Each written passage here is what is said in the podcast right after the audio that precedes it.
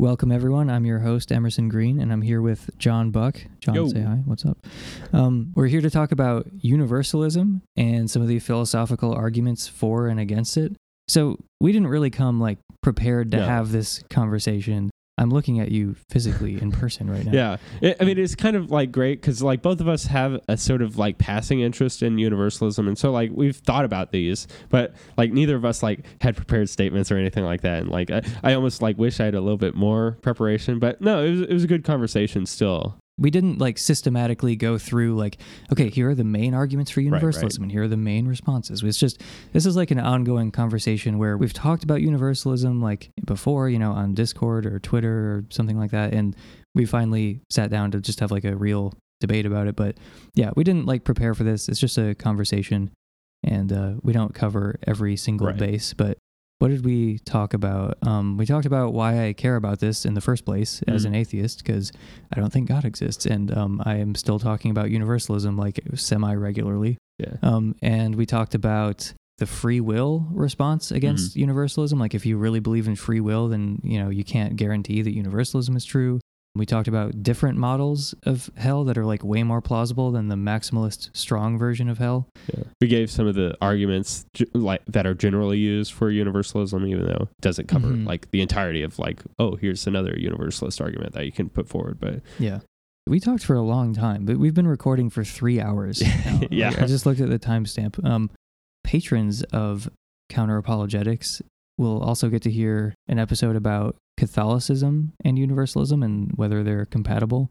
But yeah, we uh, we're just doing the intros here. This is a peek behind the curtain. yeah. Uh, this is this part you're hearing first actually came last. Yeah. But if you are a patron, be sure to go listen to that as well. Because, like, I don't know, it's interesting going over sort of the differences between Protestant and Catholic sort of conceptions of the Mhm. afterlife. And if you're already a patron, head over to patreon.com slash counter and give me even more money than you're already giving me. Um, totally undeservedly. Um, well, not totally undeservedly. It's a pretty good podcast, isn't it? Yeah. No, Yeah. it's like peak audio quality. it's only the third best podcast on panpsychism out there. yeah, I'm glad that you. So here are the two endorsements that I can put on the back of the book here. Um, third best podcast about panpsychism, which, by the way, is the other one, not this one. and, so- and the audio quality is good. oh, yeah. So, Ringing yeah. endorsements from John Buck. the, the Walden Pod podcast doesn't even qualify either. Dang.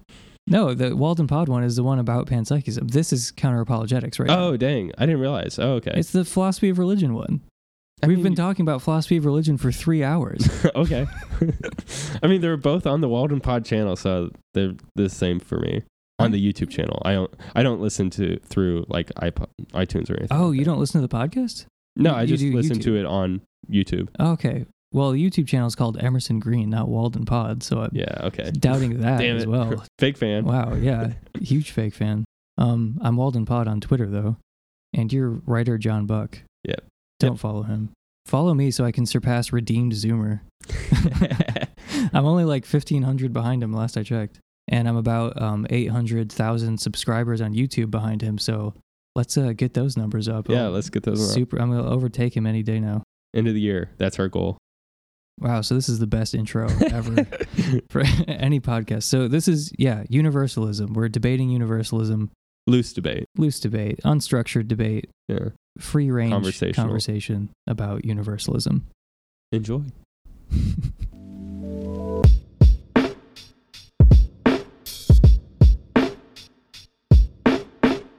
Okay, so I think that you can have free will and um, also get everyone into heaven eventually, because well, for two reasons. First of all, I think that God could like convince us. Like I think a an omnipotent, omniscient, perfectly loving being a is not going to give up on us, Mm. and b knows what to say at the right time when to say it like you know when to give us space and like when to be more involved and like i think he can be in addition to being maximally knowledgeable and maximally powerful and maximally wise and all that i think because of that he can be maximally convincing Mhm. so like i think that we can have free will and he can convince us to like freely choose to be in a relationship with him um, if he is so motivated to do that so then the question is just whether he has the motivation. And uh, yeah, so that's like a separate question. But the second reason I think which seems to be more of like a common line of response among universalists. Well, look, it, we are totally within our rights to override free will if it's going to lead to some horrible, horrible thing. Like sure, yeah, everyone agrees that like free will, like freedom, in whatever sense you mean it, like a compatibilist sense or a libertarian sense, like it is some kind of pro tanto good to like be free. hmm But like if you are like I heard Matthew Adelstein use this example when he talked to Andrew Haranich, where he said, Well look, like if there's like a serial killer outside your door and like you don't know that. Yeah. All things being equal, it's not good for me to like prevent you from leaving your house. Like I don't have the right to do that. right, Like you should have the freedom to leave your house if you want to. But if there's a serial killer outside your door and you don't know that, Yeah.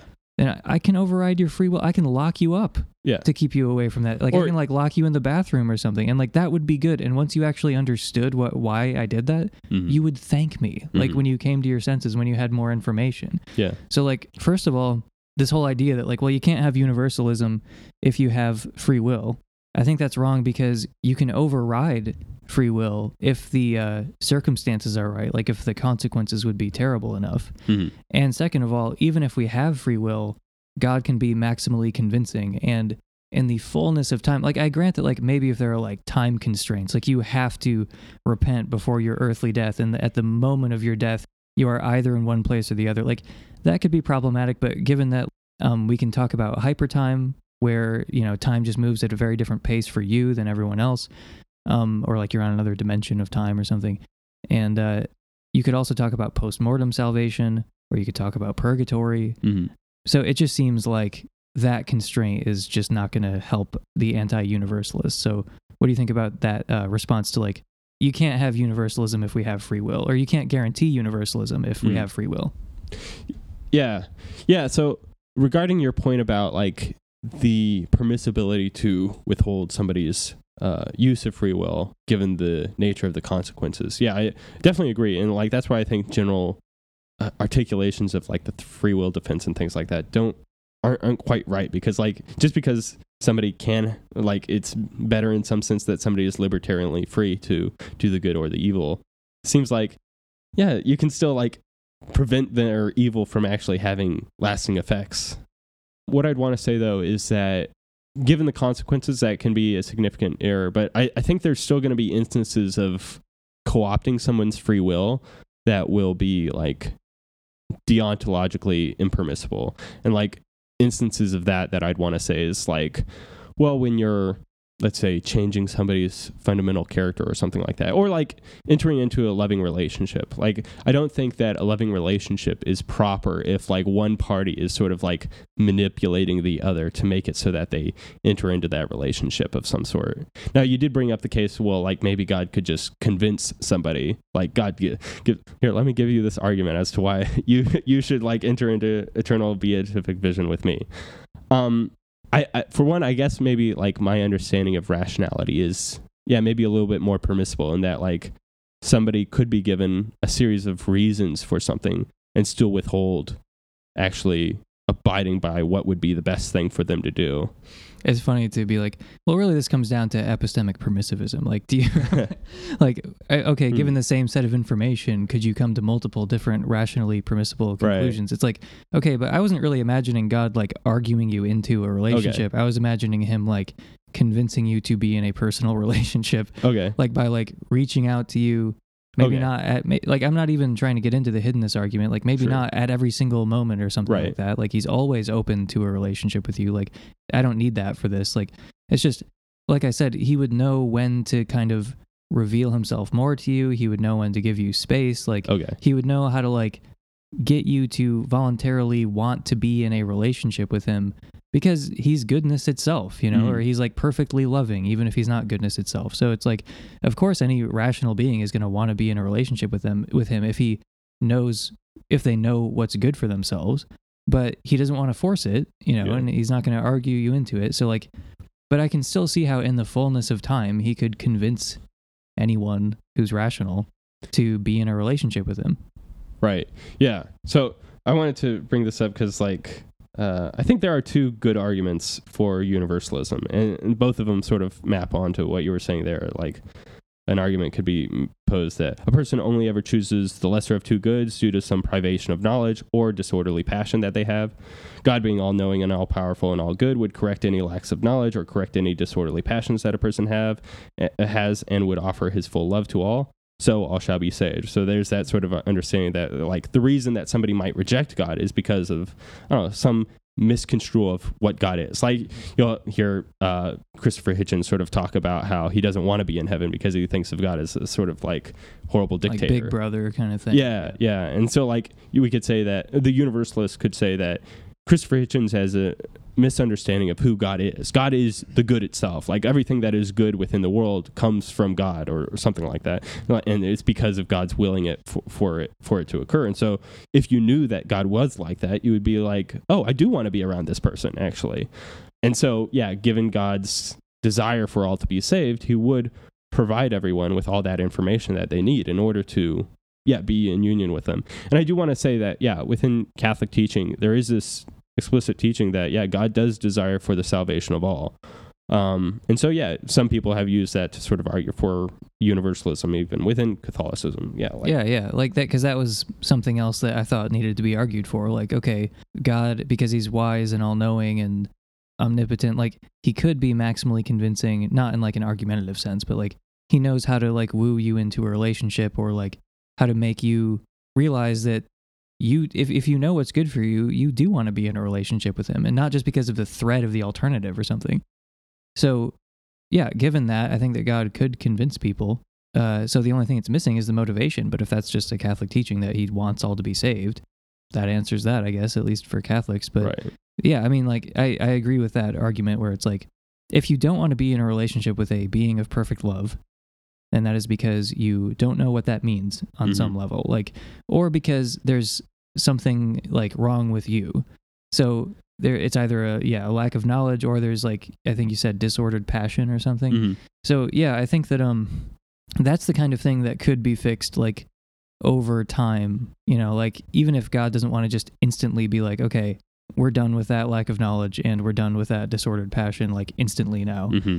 Okay, well, let's say that he wants you to naturally find that out yourself okay or like naturally like kind of rectify that disordered passion yourself. Sure. Well that could happen in like the fullness of time so long as you don't think this is all over the second after our earthly lives. Like the moment right. of death that's it. No changes can be made. As long as you don't accept that then all that stuff can be fixed and god doesn't have to like oh there, there's some kind of evil overriding this kind of freedom you know where he's just like changing your nature and it's like well he doesn't have to do that. Like there's there's plenty of time. like I yeah. mean, time goes on infinitely in the future. Right. So, pretty sure there's plenty of time for you to rectify that lack of knowledge and for you to rectify that disordered passion.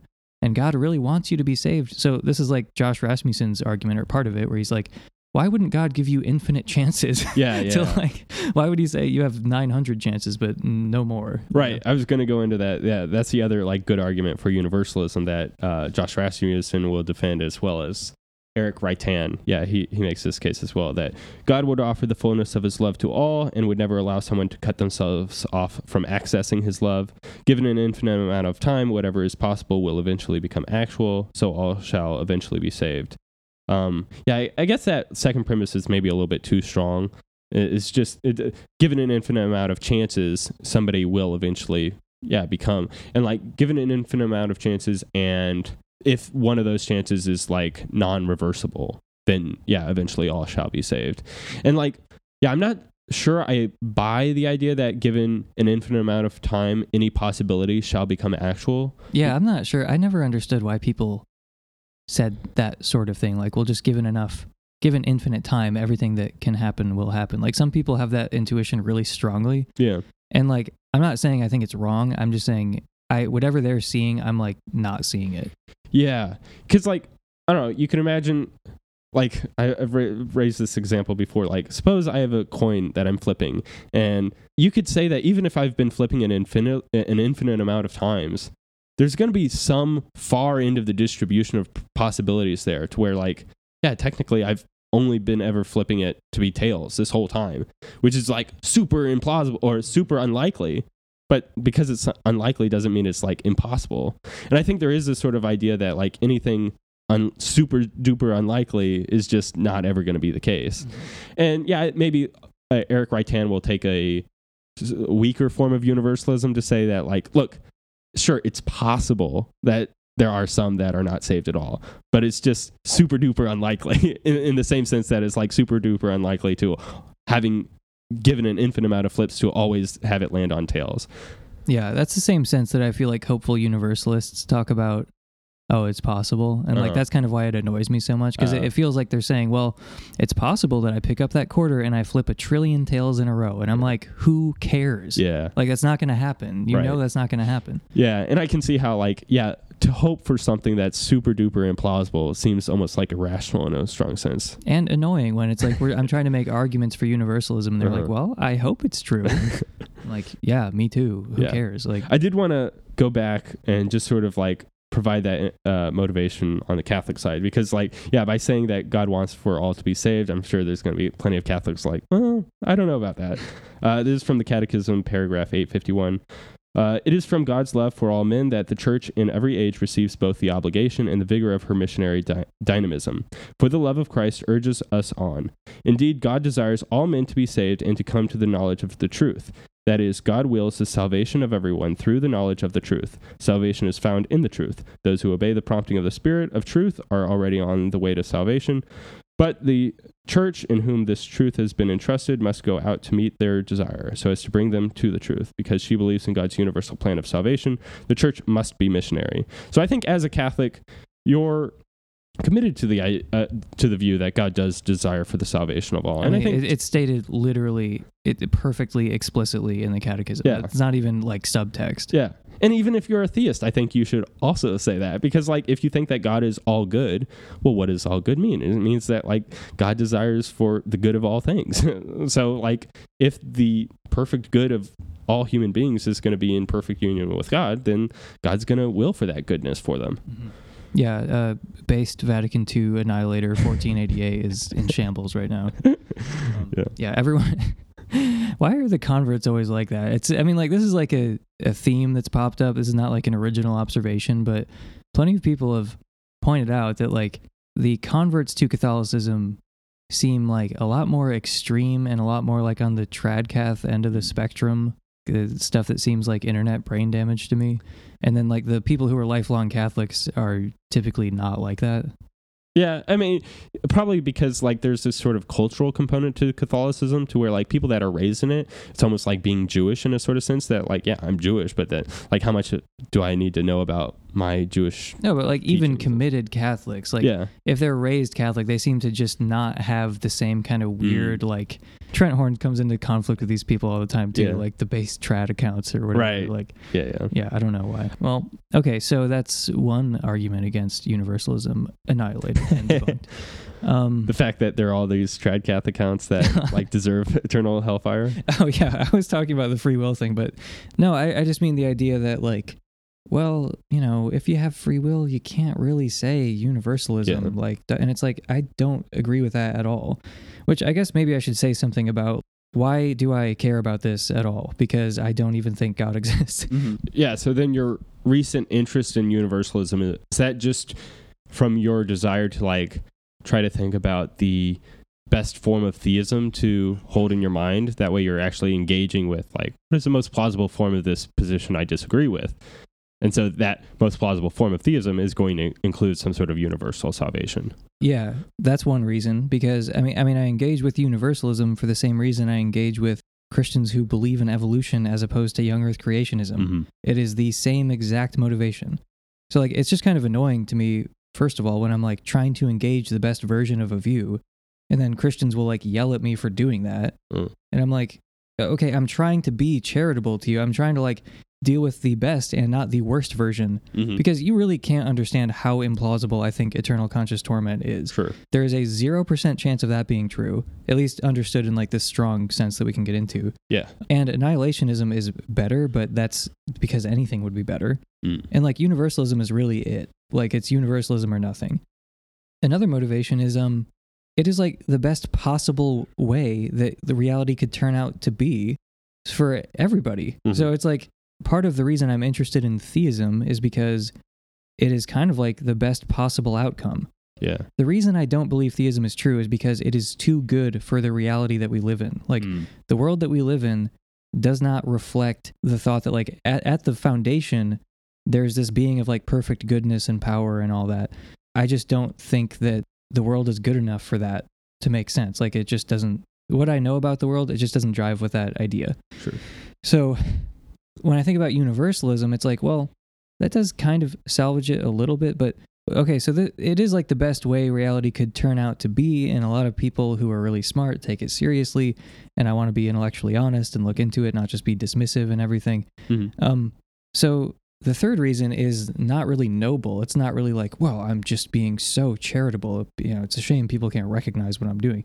The third reason is more like, um, this is just like a covert way of making arguments against theism. Uh, Like this is just yeah. a different approach to making the same arguments that I've been making my entire adult life as an atheist, Mm. which is like, here's one piece of the theistic picture, here's another piece of it, here's another piece of it. These cannot all be true. Like, this is like an inconsistent triad, or like Mhm. this belief and that belief are not reconcilable. So, like, when I talk about universalism, half the time I'm talking about like arguing against Christianity right. because for most people universalism is a no-go zone they they will never take it seriously at all and if you argue for universalism that is de facto arguing against christianity Mm. so like sometimes i'm being charitable i want to even say like half the time like i'm earnestly exploring theism in its best forms i'm not just going to reject the dumbest worst forms of christianity and theism and say job done Mm. I want to explore the best forms. Um, I'm just making arguments against Christianity the other half the time. Like, Mhm.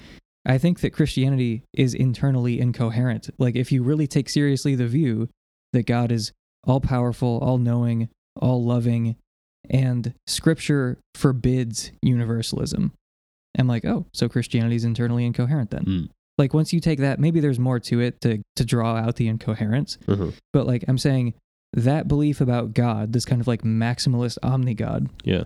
combine that with this view of scripture where it's like it is completely haram for Christians to believe in universalism. Maybe you need one or two other parts of the puzzle, but I'm saying like these cannot be squared. Sure. So this is an argument against Christianity. It's just a different way of making the argument. you Yeah, know? yeah. No, that is interesting. Yeah, it's like specific to Christianity. It's like, look, universalism is the most plausible form of theism, but Christianity doesn't allow for that. So Christianity is much less plausible now. Mm-hmm. yeah. Yeah, yeah. Like if I say like, well, if you love someone very much, you will not have them tortured for all of time, and you will not even let them freely choose to be tortured. So if Christianity requires you to believe that, Yeah. then it's asking you to believe this totally absurd thing that can't possibly be right.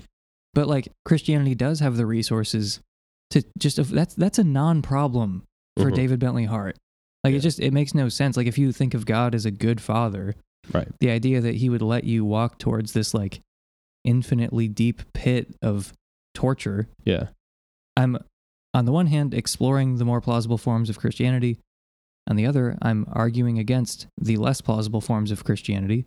But here's the thing for a lot of people, that just is Christianity. Sure. Like yeah. for some people, arguing against young earth creationism is equivalent to arguing against Christianity. Mhm. And I'm saying for an even greater number of people, arguing against an eternal hell or eternal separation from God in every sense, or like in the worst senses, Mhm. that is akin, that, that is equivalent to arguing against Christianity. Well, that's what I do on this podcast. I argue against theism and against Christianity. So this is just kind of like a, a fun way of doing it. Okay. So yeah, I'm yeah. like accomplishing, I'm like, you know, it's two birds with one stone. Yeah, yeah. And if you wanted to also add in another thing, like maybe you think that I don't know, helping people see the truth, even if they hold to other false beliefs, is like still better. Like, oh, you believe in theism, but you don't bel- believe in universalism. But I think that if theism were true, then universalism would be true. I want to help you sort of like see that as well. Even though I don't believe in theism, I still want to sort of like help contribute towards our our accepting of true beliefs now. Yeah, yeah. I mean, that's like a. Uh, that's why I sometimes call myself a conditional universalist, where it's like, Mhm. well, look, given the truth of theism and Mhm. given the truth of Christianity, then universalism follows. You know, or given theism plus whatever it is, Yeah, yeah. then universalism follows. Um, because I don't know if it's just theism. I think like theism does raise the likelihood of something like an afterlife Uh-huh. and a good afterlife as opposed to a bad one, Sure. which is kind of you're in the ballpark of universalism there. Yeah, yeah. Yeah, no, that makes sense. Yeah. But similar to like your desire to I don't know, deal with the strongest forms of the positions that you disagree with. I want to say that like universalists in responding to in, in making their case for universalism tend to go against the low-hanging fruit in my opinion. Like they they go towards the infernalist, the traditional view of hell, which is respect uh, is like fair given that like that's a majority of Christians do hold to that view even at a sort of like lay level. But I think that like in order for universalists to uh, maybe make a better case for their ar- arguments is like really standing up against the more plausible forms of infernalism or non-universalism that are out there. And so I'd want to uh, throw out just as a reference for people. Uh, there's this uh, episode on Kyle Allender's channel, Christian Idealism, where myself, Caleb Cumberland, and him uh, all came on to sort of talk about forms of hell that we find morally plausible, like ideas of, yeah, technically all the conditions of hell are technically met, in that like not everyone will be eternally saved. But it's still not awful. It's not just being raped in hell forever.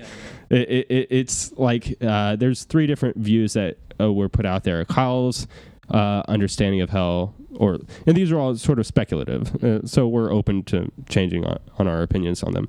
Uh, Kyle's view of hell is a sort of restorative notion of hell, but not to the point of the beatific vision, but at least to a sort of natural happiness. People who die in a state of mortal sin will have to go through some sort of purgatorial transformation of character to the point that they can attain a happiness, but it's not a beatific happiness uh, of the divine life of God, but it's just a sort of natural state of happiness that's there at the top level of hell, essentially.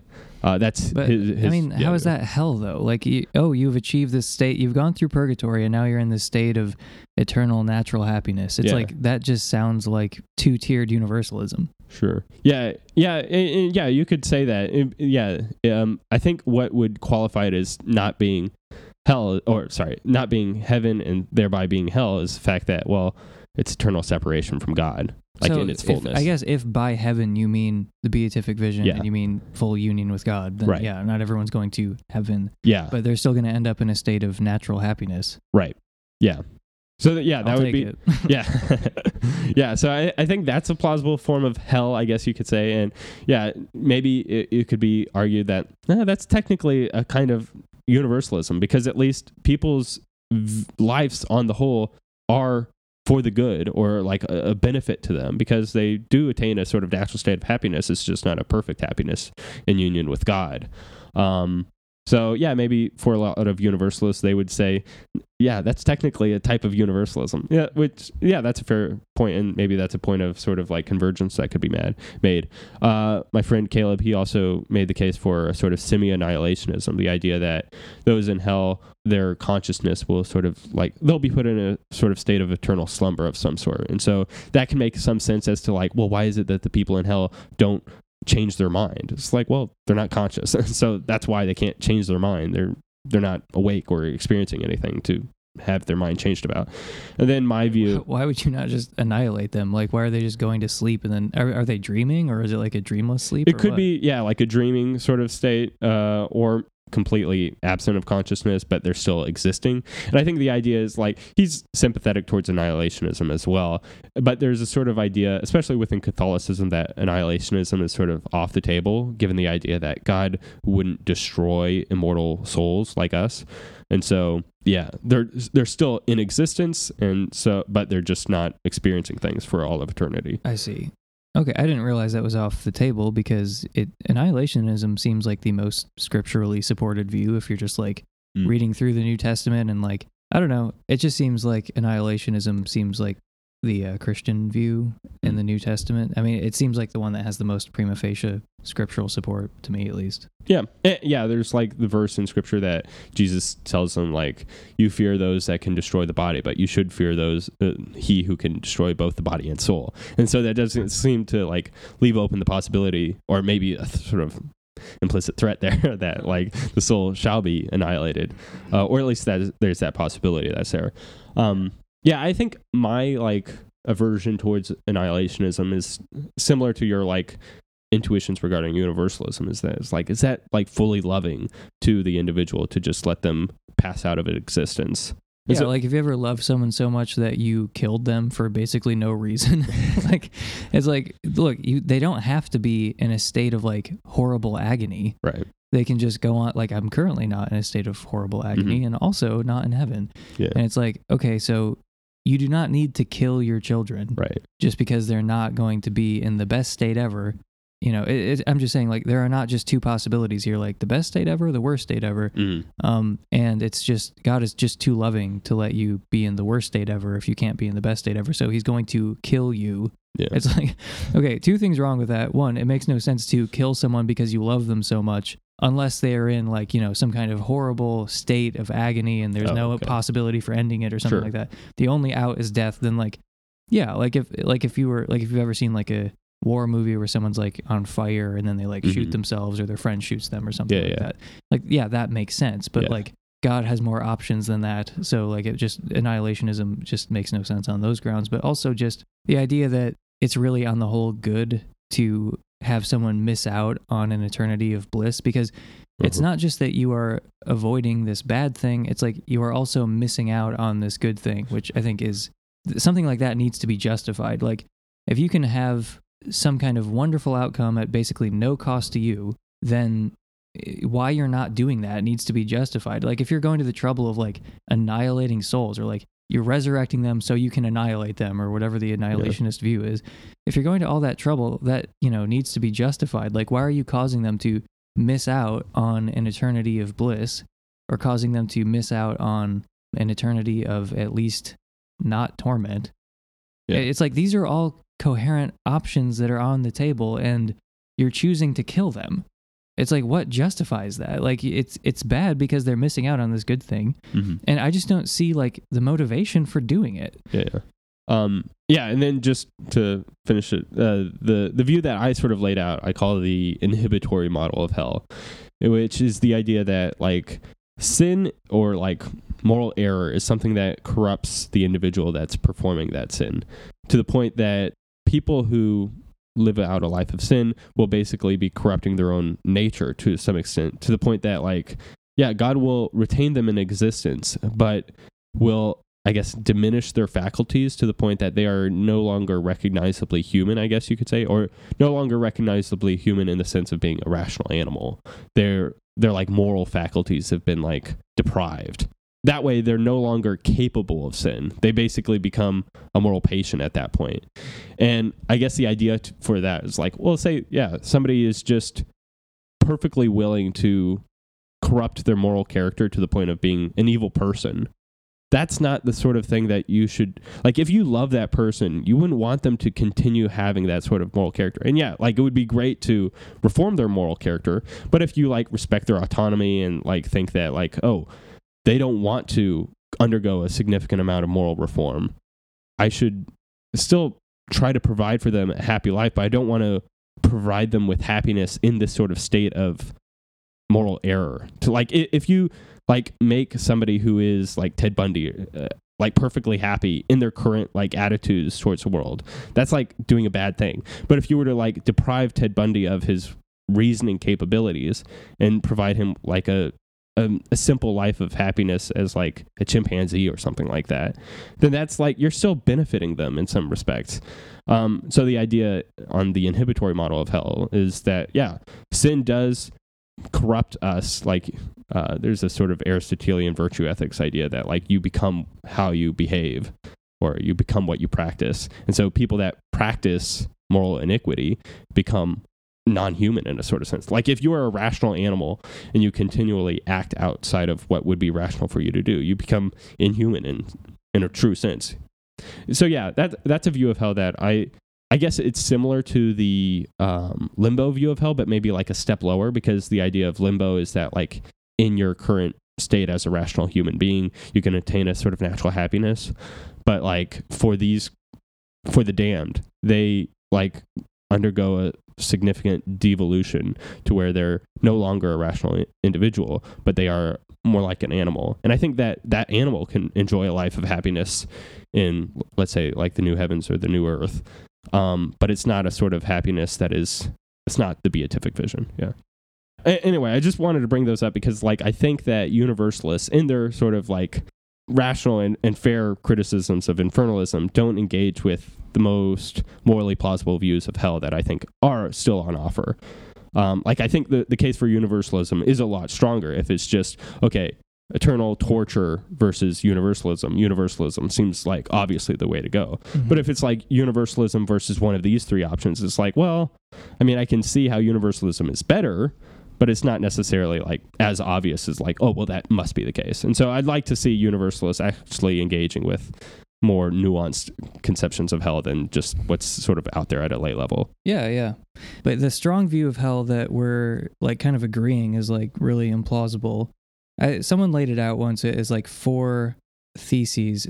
Hang on, let me look it up real Yeah, quick. yeah. 'cause I- eternal.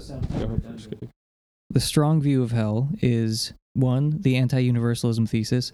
Some persons are consigned to hell. Two, the existence thesis. Hell is a place where people exist if they're consigned there. Three, the no escape thesis. There's no possibility of leaving hell and nothing one can do to change or become in order to get out of hell once one is consigned there. And four, the retribution thesis. The justification for hell is retributive in nature, hell being constituted to mete out punishment to those whose earthly lives and behavior warrant it.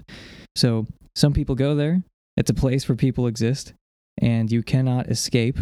There's nothing you can do or change or become to get out there to get out of there once you're there, and you're there for like retributive reasons. But Yeah. anyway, so it's bad you can't get out. You know, some Yeah. people are there. So that's like the strongest view of hell that's like on offer, and um, yeah, that is the one where it's just like if you can't see how there might be a tension between um like standard theistic beliefs and that, then it can be spelled out for you, like in a that all shall be saved, or um you know like Andrew Hronich's book, or like you know other universalist works.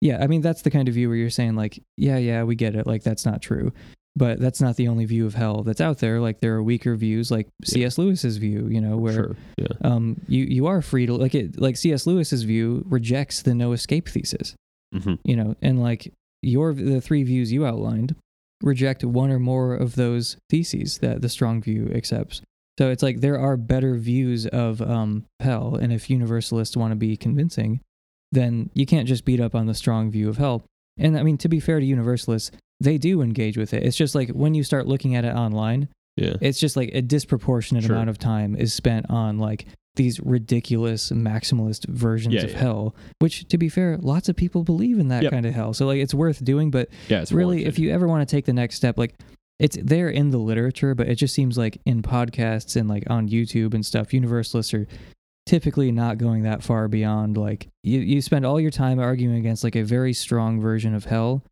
and um, then you say a couple words about you about annihilationism and then like Right.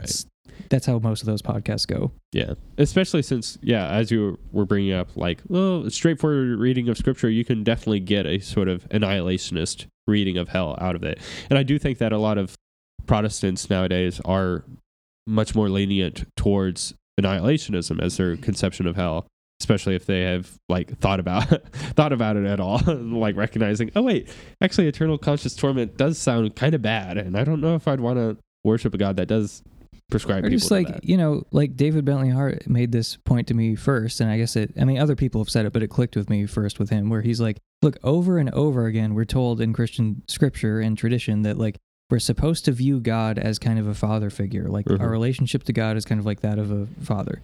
So if you try to think about like what would a good father do um and what would he not do then the strong view of hell is just completely off the table. Like josh rasmussen gave um this one analogy where he's like, you know, imagine a playground where there's a big pit at the middle of the playground and it's infinitely deep. And you think, like, oh, well, do I have to respect the free will of my children, you know, who like don't really even understand the consequences of what they're doing because how could they? Yeah. It's like, yeah, so are you going to like let them play around the pit and maybe even fall in the pit and just let them fall forever? Or are you going to board the pit up? Even like maybe you let them fall in, but then you yank them out just the idea that you're that like some kind of free will response is sufficient to be like yeah let the kids play around the infinite pit it's like no a good father would not do that obviously and then there's just you know there's all this other scriptural justification like the prodigal son or like the book of jonah where it just seems like at least to me there's just such an unambiguously like universalist message, or at least like the doors are always open Mm. message, like a rejection of like the no escape Yeah, yeah.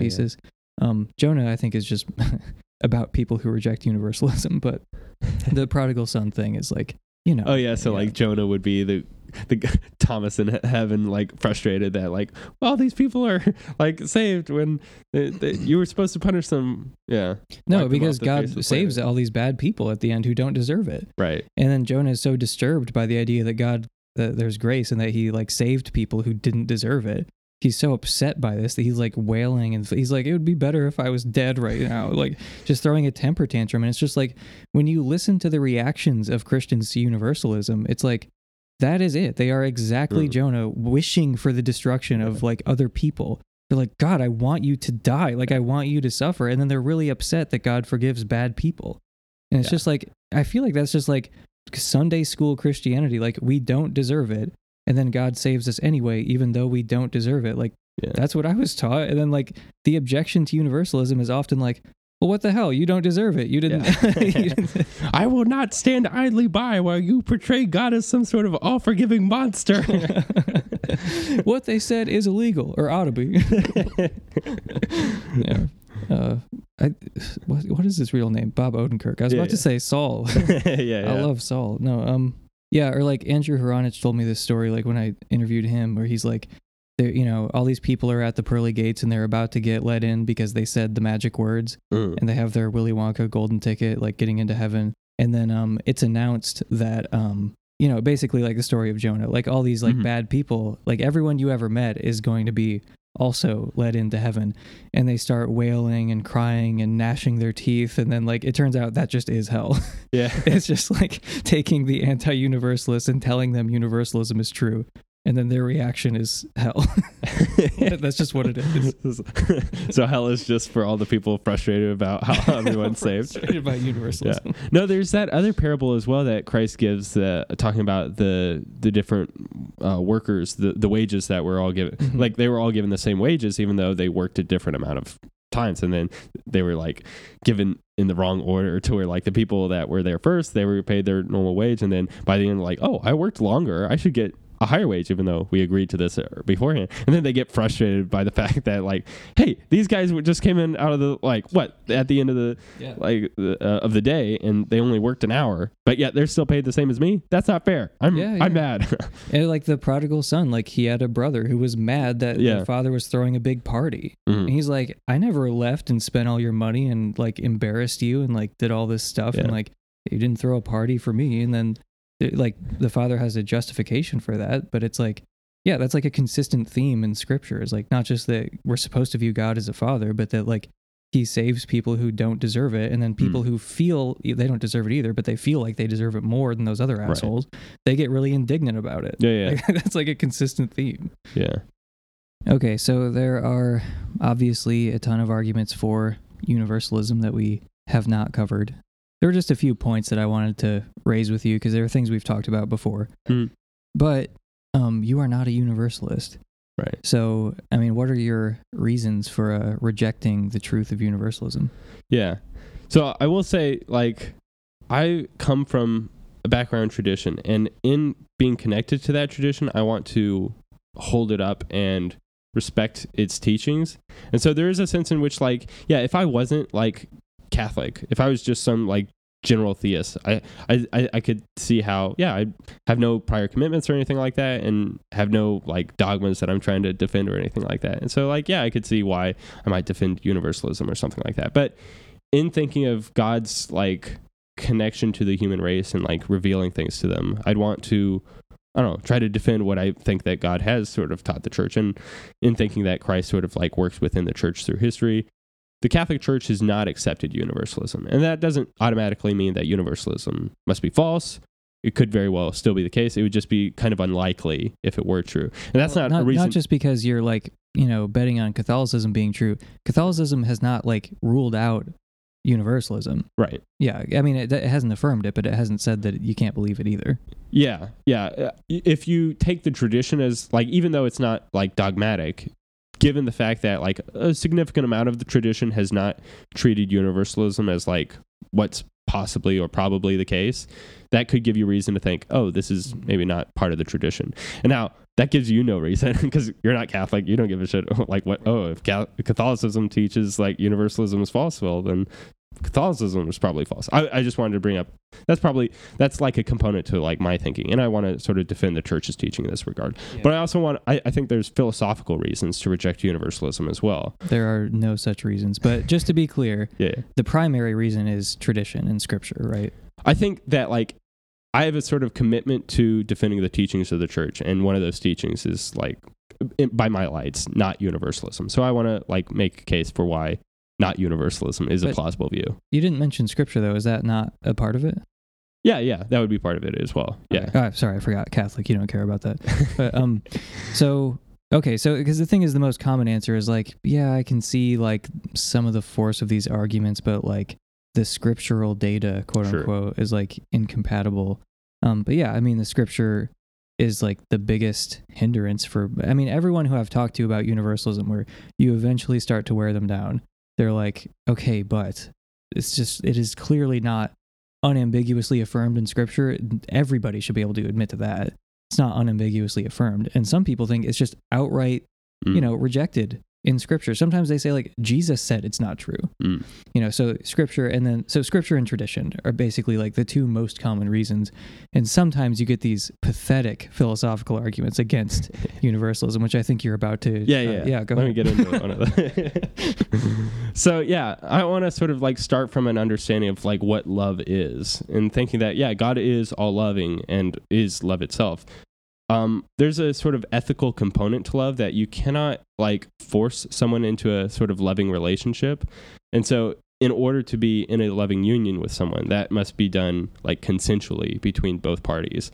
And if universalism was was true, I would think that because the impetus for love doesn't come from the individual that is in a state of mortal sin, it would have to come from God. And so there is a sense in which like that's a sort of manipulation on God's part to like make them into the sort of person that wants to love God now. And that by my lights is a sort of like unethical use of power on God's part. Like I think I can agree that God could change uh, someone's character so that they desired to be in perfect union with God.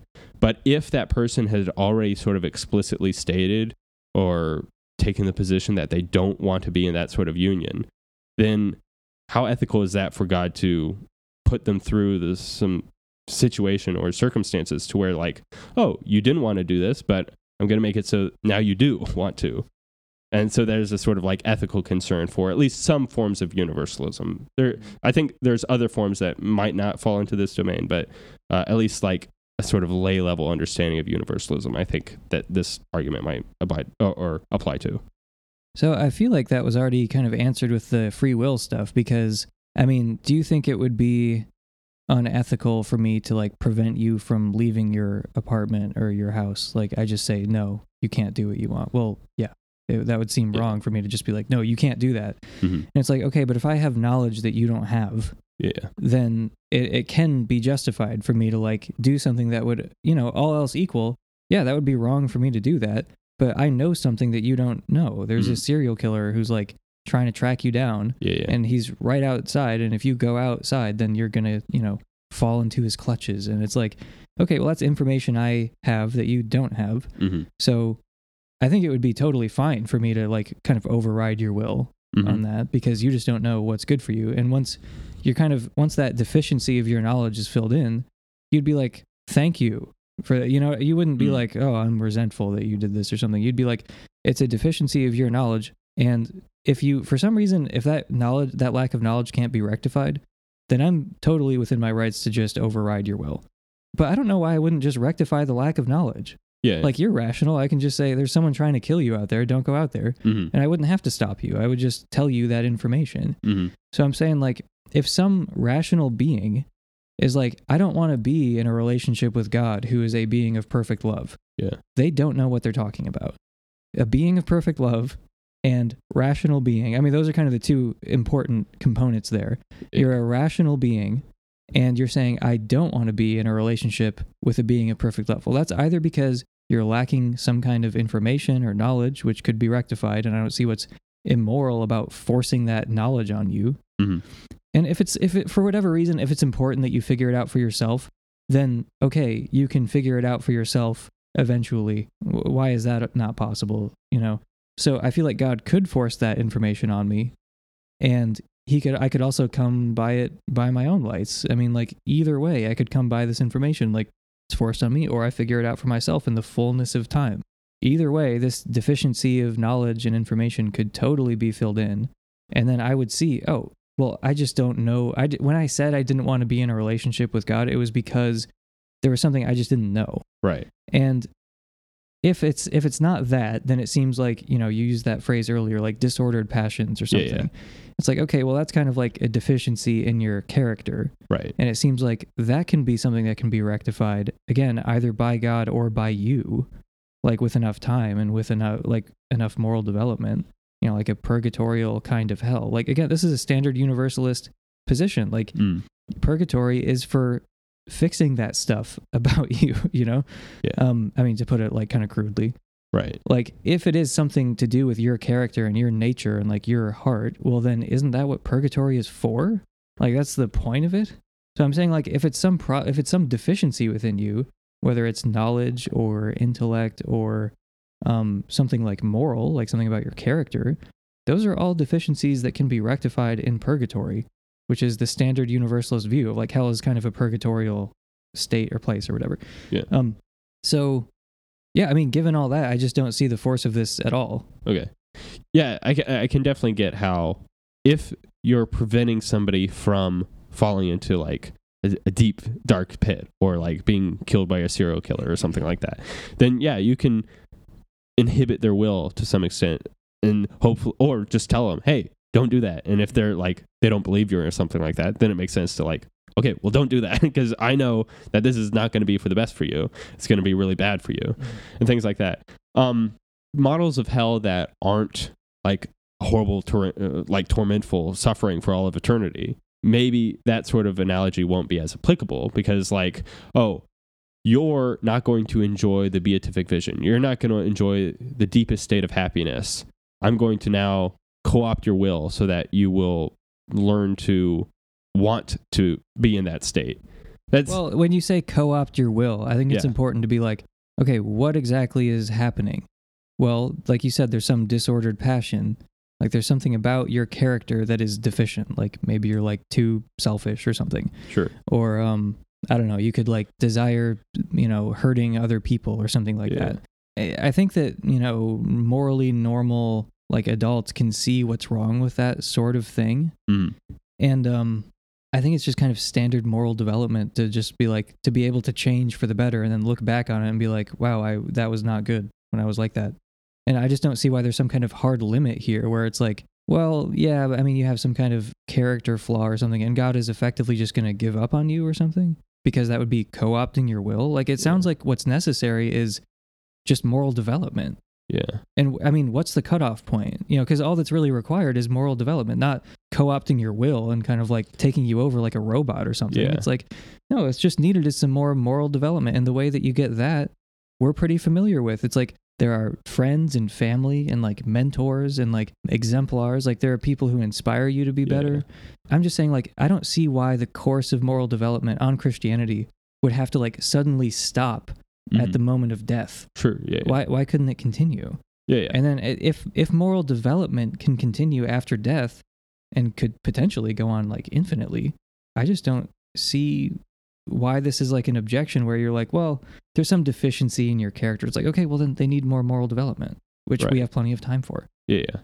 No, yeah, yeah. Being somebody who subscribes to the, the doctrine of purgatory, I do think that, yeah, there can be and is uh, a significant amount of, amount of time that can be had uh, even after death to sort of reform a person's character so that they can enjoy the beatific vision in its fullness. Because, like, if somebody was imperfect in their prior to death, they're not going to be able to enjoy a perfect life with God. So they'll have to undergo some sort of change in, in, in some regard. But I'm more concerned with like the ethical duties God has towards those individuals that aren't wanting to go through that sort of change. And you, you could say, oh, the reason that they don't want to go through that sort of change is some sort of deficiency in them. They're not responsible for that deficiency in them. So that's something that God should like correct in them. Or, uh, not, he doesn't even have to do it. That's like one thing. Because, Uh-huh. like I said, I think it's fine if he does that. Yeah, yeah. But I'm saying if you, for some reason, don't think it's fine, I Right. think he can create the conditions where we Mm. can figure this out for ourselves. Okay.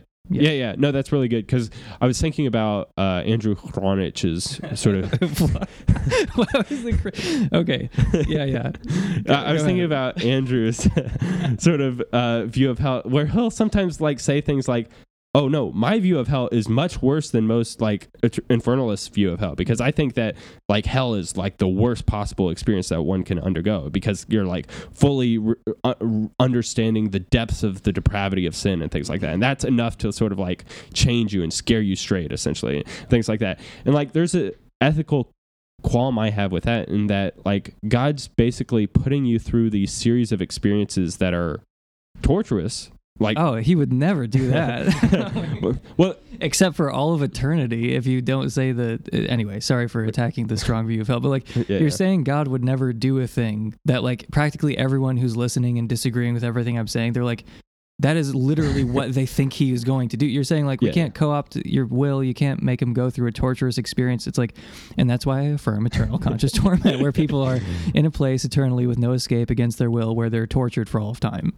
Because I don't know, it just seems like a lot of anti-universalists suddenly become like very like sentimental and like squishy and like oh my god they're so like they're so delicate and morally sensitive to all these minute little concerns where they like don't give a fuck. Like two seconds later as soon as you say yeah but what about you know these people like being tortured for all time? They're like Yeah. good they deserve it. And then like again you start talking about like well what if god kind of like you know fixed some deficiency Right. in their knowledge? Like well that would that would be such a horrible wrong. Uh, he could simply couldn't do that No, I think yeah, no. Your your point though is like very good in that like if the only means for God to sort of reform somebody's character was through this sort of like horrible torturous experience then i could like see some ethical qualms with that but you're bringing up like well maybe that's not really necessary maybe all that's really necessary is like put them in timeout for a bit till they recognize I- This I'm is just really saying, bad. like what what you're saying could not be uttered by someone who's defending eternal conscious Uh, torment. sure. Like, Yeah, yeah, This yeah. cannot be an objection to the universalist view if you're defending Yeah, yeah. eternal conscious unless torment. you hold to like a weird sort of view that like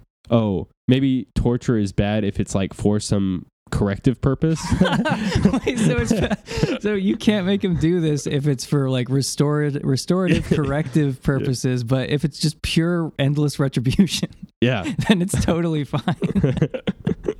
That's yeah, absolutely.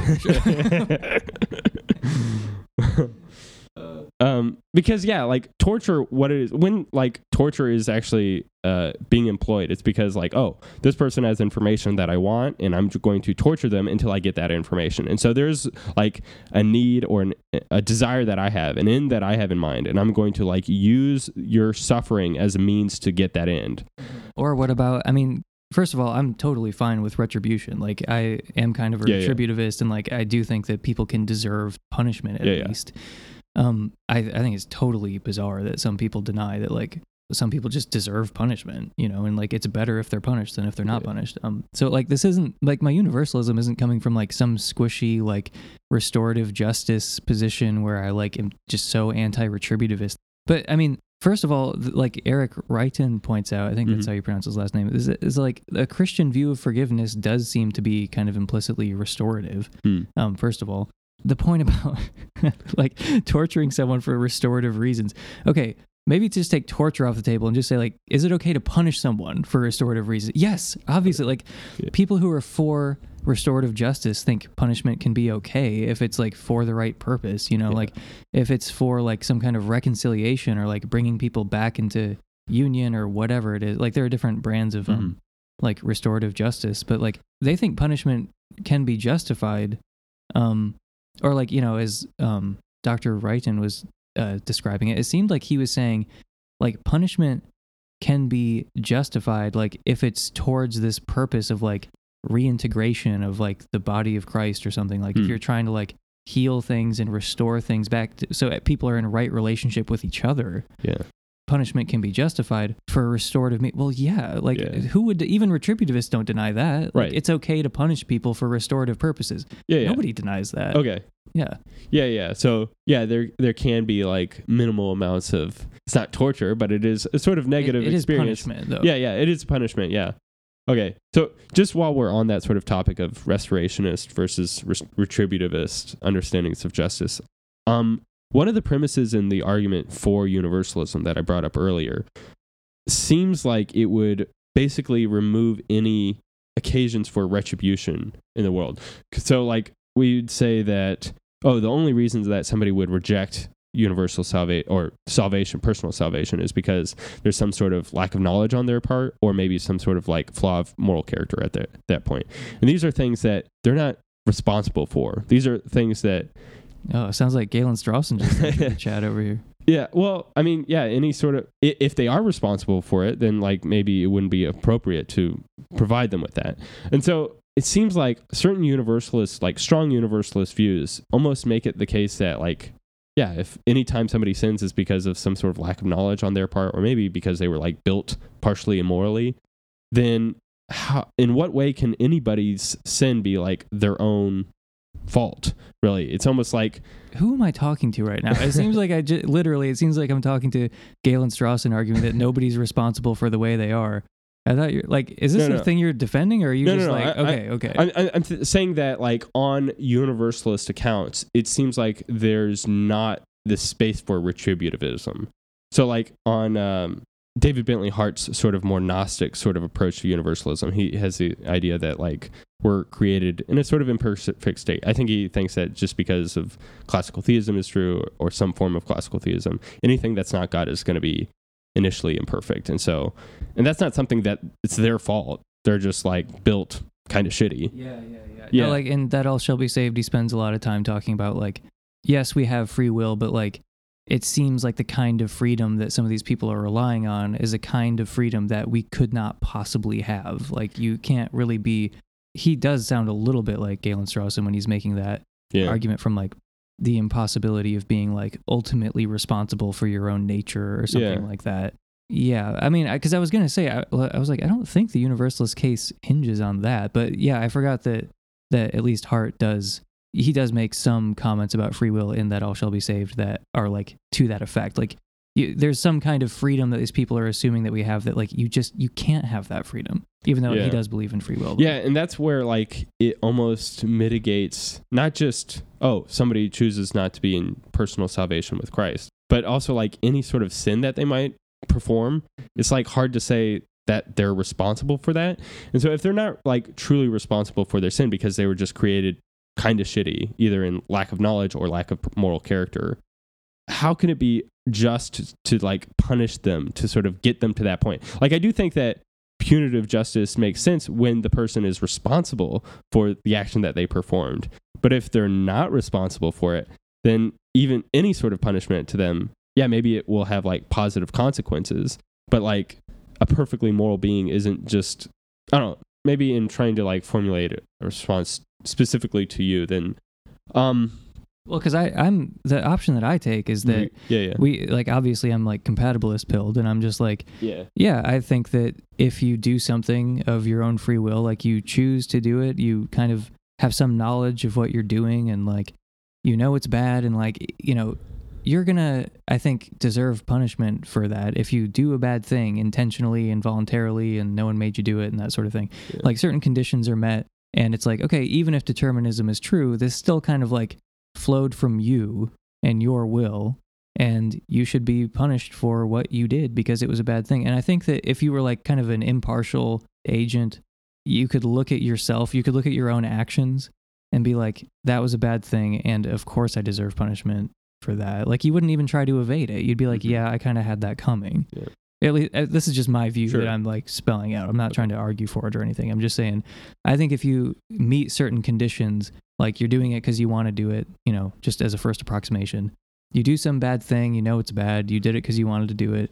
And I think like if you're being honest, if you're being if you get punished for that, you're like, yeah, I kind of had that coming. yeah. Yeah, so I just don't Okay. think it's impermissible to punish people um, even if like determinism is true. Right. Okay. Yeah. Yeah. yeah. Okay. Then I wanted to sort of hone in on that argument for universalism based upon like, oh, well, for somebody to reject salvation must be due to some sort of ignorance on their part or some imperfection of character on their part. Can I just add one thing to Uh-huh. why why I think that? So like God is a perfectly loving being, you know, he's this being of perfect goodness and love and whatever. And I'm saying like we're rational beings. Yeah. Yeah. And I think there is some connection between the rational and the good, okay. which is yeah. why I think there's that connection. So if you're a perfectly rational being, it's not just about like self-interest, it's not just about like prudential rationality. Uh-huh. I'm saying like there is some deep connection between like Yeah. rationality and goodness in the way that a lot of like moral non-naturalists in metaethics think about rationality and goodness.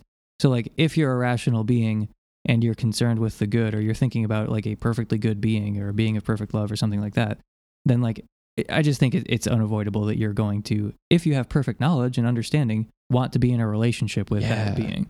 No, it's interesting because there's this view that I want to say Richard Swinburne holds. Is it is it motivational internalism or reasons internalism? That it's the view that like it if you know what the good is, you will automatically be motivated to try to bring it about. So like that's his sort of like basis for saying that God is all good is because well God's all knowing. And so he knows all of the reasons that are out there to do certain actions and because he knows it uh intimately, he's also motivated to bring about that good thing. And so, yeah, I'd wonder how like somebody like Swinburne would respond to this sort of argument because like if he thinks that oh, for the reasons that people aren't going to go to hell is or sorry, aren't going to go to heaven is because they're not motivated to seek the good, but that must mean that they're like ignorant of mm. what what the reasons are. And so Yeah, yeah. Because I mean, it would be sort of akin to being like, well, look, that little kid just chose to jump into the pit. It's like it's a kid. They Yeah. don't know what they're doing. Like Right. they're so limited in their cognitive faculties. And it's like obviously, if that were rectified, they would not jump in the pit. yeah. You know? So I wanted to sort of like explore with you like the full entailments of what it means to be a rational agent. Like cuz it seems like in order for this argument to sort of go through, it almost requires that a rational agent in recognizing what the better option would be would naturally choose that better option.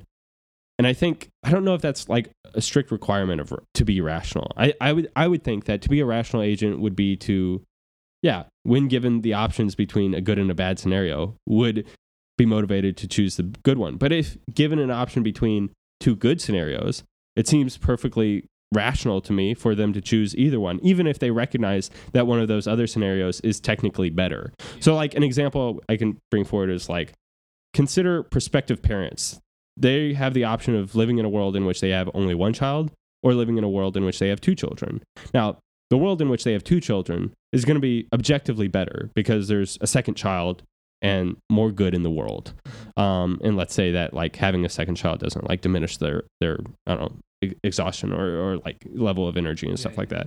Um, if they were to sort of recognize that and still choose to have only one child, I'm not. I don't want to say that they're acting irrationally, even though they recognize this is a lesser good than than what I could achieve.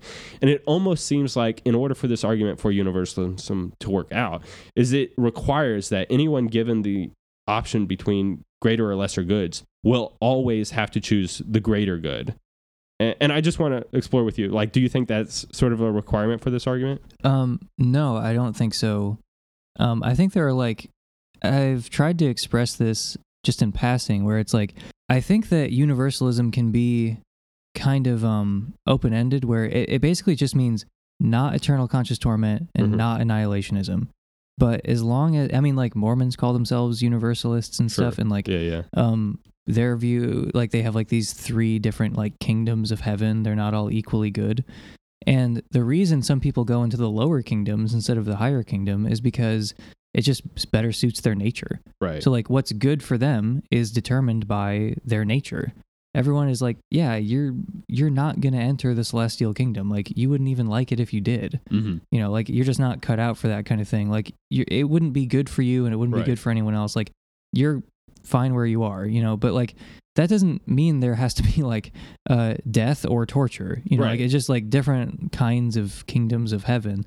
So i feel like universalism can um accommodate that kind of thing. Like there can be multiple good options, even though there's the best option, Right. like the beatific vision or theosis, like however you understand that. It's like, yeah, there's the best option, then there are other good options. And not everyone will end up with the best option. Maybe that's like a free choice. And maybe that's even the best thing for them, Yeah. given their nature and everything. But I just don't feel like that's a non universalist view. Okay. Just to say, well, not everyone will experience the beatific vision or enter the celestial kingdom. Okay. I don't really see that as non-universalism. Like, Right. not really. You know? Okay, so yeah, maybe like a minimal universalism is something like all lives are ultimately good, maybe, or something like that, to where like there's no life that is on the whole bad. Whereas it seems like on non-universalist pictures, that's generally the case. Like, I think that's way too weak because like okay, that. I feel like that's compatible with annihilationism. is it? Yeah. But I'm thinking it- of like somebody that like Hitler or something like that. Let's say he underwent like lived a life of evil and then maybe underwent some sort of torture and then was annihilated, like on a sort of yeah, uh, uh, annihilationist. it, sort it is nihilistic. Yes. uh, I wonder would they like that would seem to say that Hitler's life on the whole wasn't ultimately good. It was like negative in a large extent. And I want to say that well universalists reject that sort of picture and so that's why they'd want to say no, all lives, even Hitler uh have on the whole will have a, a benevolent life or a good life. But don't you think you could have an on the whole good life that still came to an end? Yeah. Well, then Yeah, it's okay. compatible with annihilationism. I think. Okay. Yeah. So then yeah, because uh, universalists think that pe- all creatures will have an eternal good life. They're I not going to be killed at some point permanently and irreversibly, or go to sleep or whatever. Yeah. Yeah. Okay, so like I know that there's some like um atheistic sort of criticisms of eternal heaven from the idea that like oh it'll eventually become boring or something like that. Do you think that somebody could be a universalist and still think that yeah, eventually people will be annihilated after they've in, uh, like gone through all of the versions of heaven that they find enjoyable? No, okay. So this is wildly speculative. So I kind of am like hesitating. What what were we talking about just a second ago? Oh, About okay, wait. So like different good options, right? Yeah, so yeah, like. I think that like the God case is not going to be like any other example that you could give. Okay. So that's why it's just those kinds of Ad analogies. hoc. Like, like uh, special pleading fallacy. yeah, yeah, exactly. But yeah, Um, I mean, like, what's better than the beatific vision? Like a really good smoothie. yeah. Like, it's just say like, well, what if you had a second smoothie? It's like that's just not analogous to being like having the beatific vision versus not having it. Yeah. Like, I just don't think that those are perfectly like. I mean, you just can't really compare. If if it is what it what Christians say it is, I mean, Yeah. then it can't be compared to anything. I think it's true that a rational being can pick different options and still be like a rational being, you know, whatever. Like I think that you Yeah. can have multiple things in front of you and like each of them can be rational for you to do Right. if that's your point.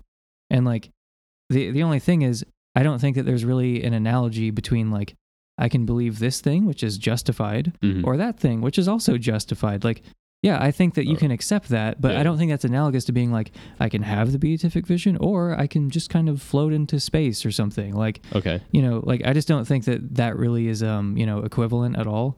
Yeah. uh, Okay. So then, yeah, I, I think what I was like bringing this up to do with like, okay, there's this argument for universalism, and I think that the argument for universalism almost like implicitly presumes that a rational agent will choose the best option that is available to them. It- and I'm But- trying to say it doesn't presume that, Right, but even okay. if it did, you'd be fine. yeah. Yeah. Your point is that like, yeah, maybe that's false, and so maybe this argument doesn't go through, but that's still compatible with universalism. Yeah. Okay. So do you want to hear my super speculative um, Yeah, yeah, yeah. shit? Okay, so I was thinking like along the lines of Josh Rasmussen, like, well, if you're given infinite chances, like eventually you'll kind of do the thing that's uh, best for you. Uh-huh. Once you finally like um, have more knowledge and like you're a better person, like eventually you'll enter into a relationship with God willingly, and He'll probably have a hand in that. Like, I doubt that He would just like have nothing to do with that whatsoever, even if it's not like coercive. He would still have something to do with like wanting you to like draw nearer to Him or like seeking after you or something like the one sheep that wanders away or something Right. like that. So there's that. But I do think that like you know, in the fullness and eternity of you know heaven or t- so like here's something that bothers me that atheists will say sometimes like uh heaven That's will get right. really boring Yeah, you know? yeah, yeah. like you'll just you'll you'll be in perfect bliss and it will just get boring I don't think it would get boring, but even if it did, I don't see why you'd be like prevented from leaving. Uh-huh. And like, I think about, you know, the idea of pre existence sometimes, or the idea of like past lives.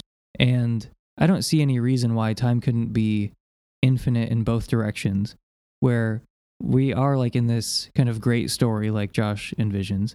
Uh-huh. And like I can see it kind of not just going all in one direction, I guess. Like Hmm. we could be on this progression towards heaven and then we eventually over eons get there. And then maybe it would get boring or maybe for some other reason we would leave and Yeah. then end up eventually in a state like this.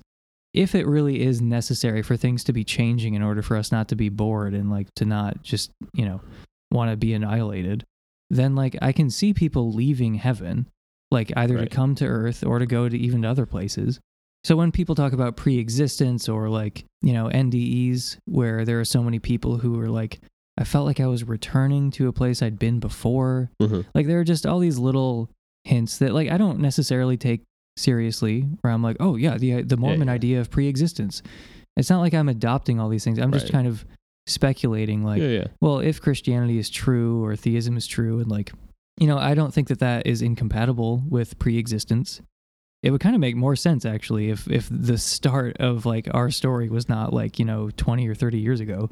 It would kind of make more sense to me if it if there wasn't that kind of absolute beginning. But anyway, it seems like if you're going to say there's all this development after our deaths and there's all this change and evolution, eventually when you get to this end point, I I don't know if it makes sense to be like you would just be there for all of eternity and nothing would change. Hmm. It's like I don't know. Like I mean, I put a very low probability on the idea that like heaven would be so boring eventually. Like I would right. want to leave. It's like, or I mean, let's just suppose that's true. Uh-huh. Well, then like why couldn't you leave? And Right. like how do you know that we're not in the middle of some story that began with you leaving heaven to begin with? Which again is what some people report in their NDE experiences Yeah. and then we left to come here for some reason. And I don't know why, because if we did do that, then we don't remember why or what was before this. And yeah, it, I mean, I'm sort of just taking pretty standard Christian ideas about a lot of evolution and change after our deaths and just saying, like, well, why couldn't that also be true in the other direction of time? Right. Yeah. And why couldn't it be infinite in both directions of time? I mean, that kind of makes sense to me in some way, where like time is infinite and we're kind of going into different realms. I mean, if theism is true, the possibilities are really kind of endless, you Yeah. know? And like, if we have this immaterial soul that is like, yeah, you're going to like go to purgatory and then you're going to get to heaven, it's like, well, why wouldn't there be something that happened after that? You know, I just don't see any reason to rule it out. Yeah. No, it it is interesting, and especially like I think within like a Hinduistic sort of cosmology, that that's sort of like, as I understand it, the sort of picture of oh reincarnation. Like first there was like all the souls with God, and then they were in a sort of beatific vision of some sort, and then like some of those souls, like after a while, just decided like I want to try something new, and so they became incarnate, and then lived out a life of sin and different things like that, and like go through the sort of like reincarnation highs and lows of the human experience that are all out there before eventually returning back to it that sort of state. Um, that's not the catholic view of course. Um, but yeah I, I think you're right that like if theism is true then that's certainly a possibility.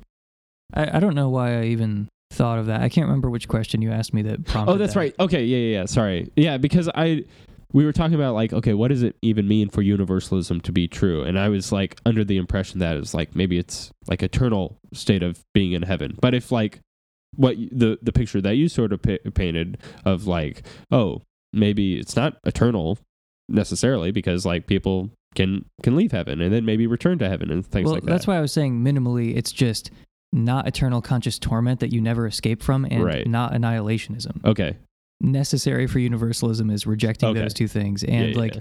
I think universalists are free to believe this kind of speculative picture I'm painting about Okay. pre-existence, and then yeah you know, yeah, there was this pre-existence, and then like after our deaths, there's going to be all these further changes, and who knows how long they could go on for trillions and trillions of years before you get to heaven, and then you spend, you know, trillions and trillions of years in heaven, and then I'm just saying, maybe on like, you know, after a googolplex years in heaven, maybe you leave for a little while, right yeah yeah like I, I don't know, it just doesn't seem that crazy to me, you know, and like I don't understand why God would uh say no, like Yeah. why not? I mean, especially if you're going on about like how important it is for God not to stop our, you know, free choices. No, yeah. You know, even if it's like I don't know, like especially if it's not all just about I don't know, like sort of one dimension of goodness, but if there are other dimensions of goodness too, like aesthetic goodness, hmm then I can kind of see why people might leave heaven, Yeah. maybe. Okay.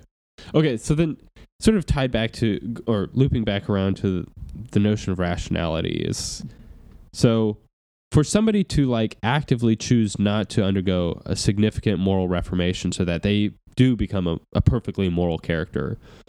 Do you think that sort of decision is going to be irrational for them to do? Or is it something that could be in line with rationality, given that like both options are technically good for them in some sense, even though one is obviously much better for them?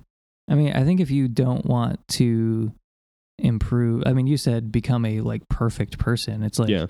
well, I mean, I never think about that because it's not attainable. At least it's not really like I can't imagine attaining it. So like I never even think about that. But if you're just talking about like, do you like you think about something about yourself that you think is bad or don't like? It's like, do you want to change that? And it, are you being irrational if you don't want to change that? It's like, yeah, I think you're being kind of irrational if you don't want to change something, some flaw within yourself. Okay. Yeah. It might not come all at once. I'm just saying like piecemeal. Like you notice something about yourself that's like not good, and you're like, I wish I didn't do that, or I wish I wasn't like that.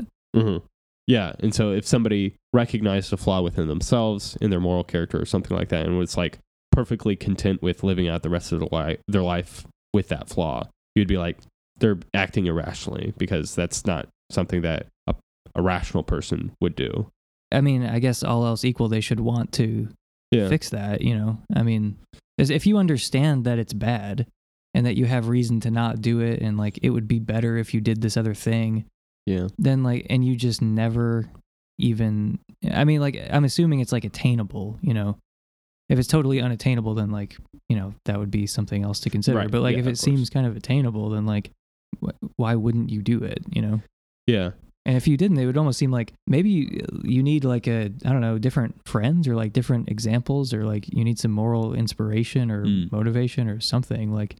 But yeah, it does seem like um a deficiency in some sense. I don't know if it's strictly irrational, but I'm very tempted to say it's irrational. Okay. Yeah. Yeah. Yeah. Because I do think that, like, I don't know, maybe the strong divide between universalists and non universalists is going to be according to our, like, understand our, our notion of, like, sin in some respects, to where, like, it seems like, uh, what is it called? Like the Socratic understanding of failure or moral failure is going to be due to some sort of ignorance or privation of character of some in some regards but on Wait, why is that the Socratic?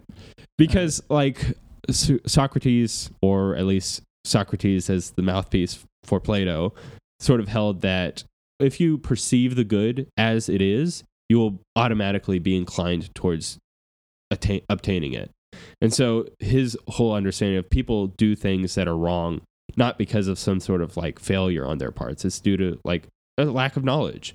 And that's why he had this sort of like i don't know optimistic view that like oh if we can just teach people to become good people like i can like show them their flaw in reasoning and then from that they'll be able to be a good person now which is great. And it is like a yeah there's something to that in that like yeah a lot of times people do things without thinking about it and if people were to think about it then they'd probably be a, a lot more good people out in the world.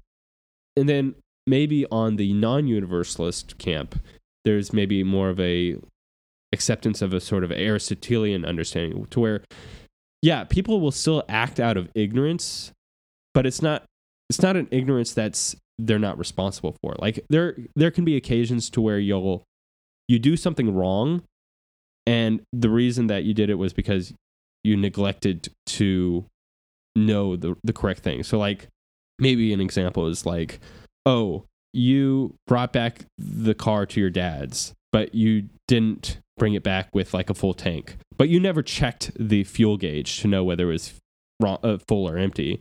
And so you could said be said to act do something wrong out of ignorance but it's an ignorance that you're culpable for. And i think on the socratic view you're not culpable for the ignorance that you have. It's like oh how can i be judged for something that i didn't know? Like that doesn't make any sense. And so Yeah, but if you're if you're willfully ignorant or Right. if you're ignorant and it like it's just if you were a good person, you would have thought of it. Then it Yeah. does seem like you're culpable. Yeah, yeah, yeah, exactly. And I think that's sort of the the difference. At least, yeah, I guess you could probably be an Aristotelian in this regard and still be a universalist, like the sort of Eric Reitan view that, like, well, people will, given an infinite amount of chances, they're going to eventually uh, move towards the good. But on certain views of universalism, it seems like it does presume that sort of Socratic understanding that, like, look, the reason they're not doing the right thing is because they're just they don't know what the right thing is and so god needs to sort of teach them or train them to do the right thing Yeah. Well, I mean, don't you think there's some truth to that though, where it's like, I mean, you can barely understand what God is, and then you say like, "Oh, I'm rejecting God." It's like you're fully culpable Right. for that, and you'll be tortured for all time, or you'll be annihilated or turned into a dog or whatever. and it's just like, okay, well, I don't think that people really have a good grasp of Yeah. what God is, which is like fully His fault, by the way, because He created us with very limited cognitive faculties. yeah So it's like it, he's culpable for it. Like I mean, we have limited cognitive faculties. We can't understand what God is. We can't understand the weight of what it is to reject God. And then it's like, "Oh, you are fully culpable for that even though you're not responsible for these limitations which any reasonable person should see." Again, it's like the kid playing around the pit. It's like well, I want to jump in the pit. It's like Mhm. you don't know what you want. Like you Mhm. don't know what you're asking for. And if you had more developed cognitive faculties, you would understand that you wouldn't jump in the pit. It's like the only disanalogy here is like God created us with those, you know, very limited cognitive faculties. And then some people want to say he like turns around and like blames us and hold us holds us like eternally accountable yeah for these limitations that we are ultimately not responsible for. Even if you believe in libertarian free will, we're not responsible for like our cognitive limitations, yeah you know, in the same way that like a kid is not responsible for their limitations. yeah i guess like i don't think that in order to choose to accept god's loving union you have to know the fullness of what No, I'm saying if you reject it, you don't know what you're rejecting. sure So I mean, like, how can you but be if, fully if you accept for it you don't know what you're accepting You- either exactly. You don't fully know what you're accepting either. But I'm saying, like, why would it be held against you where you're suffering like eternal damnation, whether it's you know annihilation or like you're being damned to hell? uh-huh. Because it's like, well, I mean, you're rejecting God, but there's no possibility that you fully Yeah. understand what you're doing when you do that. Yeah, yeah, yeah. Yeah, no, and like that's why the Catholic Church teaches that like mortal sin is something that is done voluntarily under full knowledge, to where like people are acting out, doing what they know. No, it, but it's not about mortal sin. It's about like the the sin of infinite gravity of rejecting God. You know, of like Yeah. because that's supposed to be this big, scary like medicine that's somehow different from all the other sins. Like at least that's how William Lane Craig talks about it. Okay. Like, oh well, the yeah sins, finite sins warrant finite Right. punishment, whatever. So he grants that, unlike a lot of other uh, psychopaths who think that like you know infinite punishment is warranted for finite sins. He's like, no, no, no yeah, yeah. finite sins, finite punishment. Yeah, that makes sense. But rejecting God is a medicine of Yeah. infinite gravity. It's an actual infinite, everybody. Of it's an actual infinite of sin gravity, and that's why you go to hell forever. right. And it's like, okay, but I I don't understand how you can do something that you like do not fully understand what you're doing because in order for you to fully understand a rejection of God, Uh huh. you have to understand God. You have to understand the thing that you're rejecting Mm. and what it means to reject. Okay, I'm I'm thinking about a relationship with God and I'm thinking about God and I'm rejecting that. Okay, well, in order to be like fully culpable for that, it seems like you need to have some kind of informed consent. You have to like know what you're doing when you do that. Yeah. William Lane Craig is like, you don't really know what you're doing, but you're fully cul- God is so offended. You know, he's like so thin skinned that you rejected him that he's gonna like light you on fire for all of eternity. If you're talking about someone with limited faculties, who like doesn't have perfect rationality, doesn't have perfect information, Mm. and they're not morally perfect either. You're talking about all these people who have these limitations, and then you're holding them like fully culpable and like allowing them to be tormented for all of time because of their medicine of rejecting God. Like it's just fucking stupid. Yeah. Yeah. Mm-hmm. It's, it's tricky because yeah, a lot of the criticisms of infernalism don't really apply to the view of hell that I, I I've sort yeah. of Yeah, I mean, that it's it's made so much more like profane because of the punishment that William Lane Craig has in mind. Right. Yeah. Yeah. But you're saying you'll you'll just be turned into a dog, and it's like okay, well that's not as bad as what William Lane Craig Yeah, is yeah, saying, yeah. but like still, it doesn't make any sense to really really punish someone and like hold them culpable for rejecting a thing that they can't really fully understand. Like yeah. You're fully accountable for this choice that you made to reject God, and now you're being like diminished in your faculties or something. Yeah, I guess like yeah, understanding of what the punishment really is, because like if the chief punishment of hell is the privation of like beatific vision, I don't know. It seems like there can be cases where somebody does make a decision and they weren't fu- fully informed of what the outcome was, and that that was perfectly under their control. Like we can talk about like a game show where like okay, I have these two briefcases in front of you. You choose briefcase one or briefcase two, and you don't really realize it, but briefcase two has a million dollars within it. And, and this is how you want God to be the game show host, and one briefcase is heaven and one briefcase is hell. I mean, here's the thing that's actually a good analogy. I think it works against the point you're trying to make, but I'm saying like a universalist could use that analogy of like Okay. you think of God as like a game show host putting up two suitcases, you don't really understand which one is which, and you're like that one, and he's like Uh-huh. hell for you, and then someone else is like that one, and you're like Yeah. eternal bliss for you. yeah, yeah. Neither of you have any understanding of what you're doing, but like, well, not it's not you don't have Yeah. any understanding. It's just like you don't have the level of understanding where it's like this is fully informed consent. Like whether you accept it or reject it, you just don't really understand it. you know? Yeah, it almost raises a ethical quandary then for universalism as well. If like people are choosing to yeah live in the beatific vision without knowing that oh this is going to be a perfect bliss of happiness, you you Mhm. your current mind can't even comprehend the extent of what hell heaven is going to be for you. Can you really have informed consent in that regard either? Well, I think if it's a good thing, it's like it's better than you can imagine. Is not like well you can't have it. It's better than you can imagine. Yeah, yeah, that doesn't make any sense. But Okay. saying like no, I can't let you do that. It's worse than you can imagine. right. So if there's like an obvious asymmetry Yeah, there. yeah, yeah, yeah. Well, yeah, that's some versions of hell. Um, but if, if it's a difference between like, oh, I'm choosing this state of retaining or ratifying my imperfect moral character and living out the rest of eternity like that because I'm content with who I am and I don't want to go through the, the arduous process of becoming a perfect person. I don't Mhm. want to do that. Versus, oh, I do want to go through that. It's going to be painful and difficult because like yeah it goes through cha- admitting my own failures and like accepting that and then moving on and through time becoming a perfect person in union with god and it seems like both of those have like some aspect of goodness to that but of course on like most forms of hell it's like oh i'm choosing to reject god and because of that suffer for all of eternity and i can't yeah, yeah. comprehend the extent of how bad that's going to be and so i can't But what you're saying that. is also pretty bad. Like where it's like, okay, you're basically going to become like severely disabled hmm. cognitively. yeah yeah Okay, well that's still bad. I mean, it's not.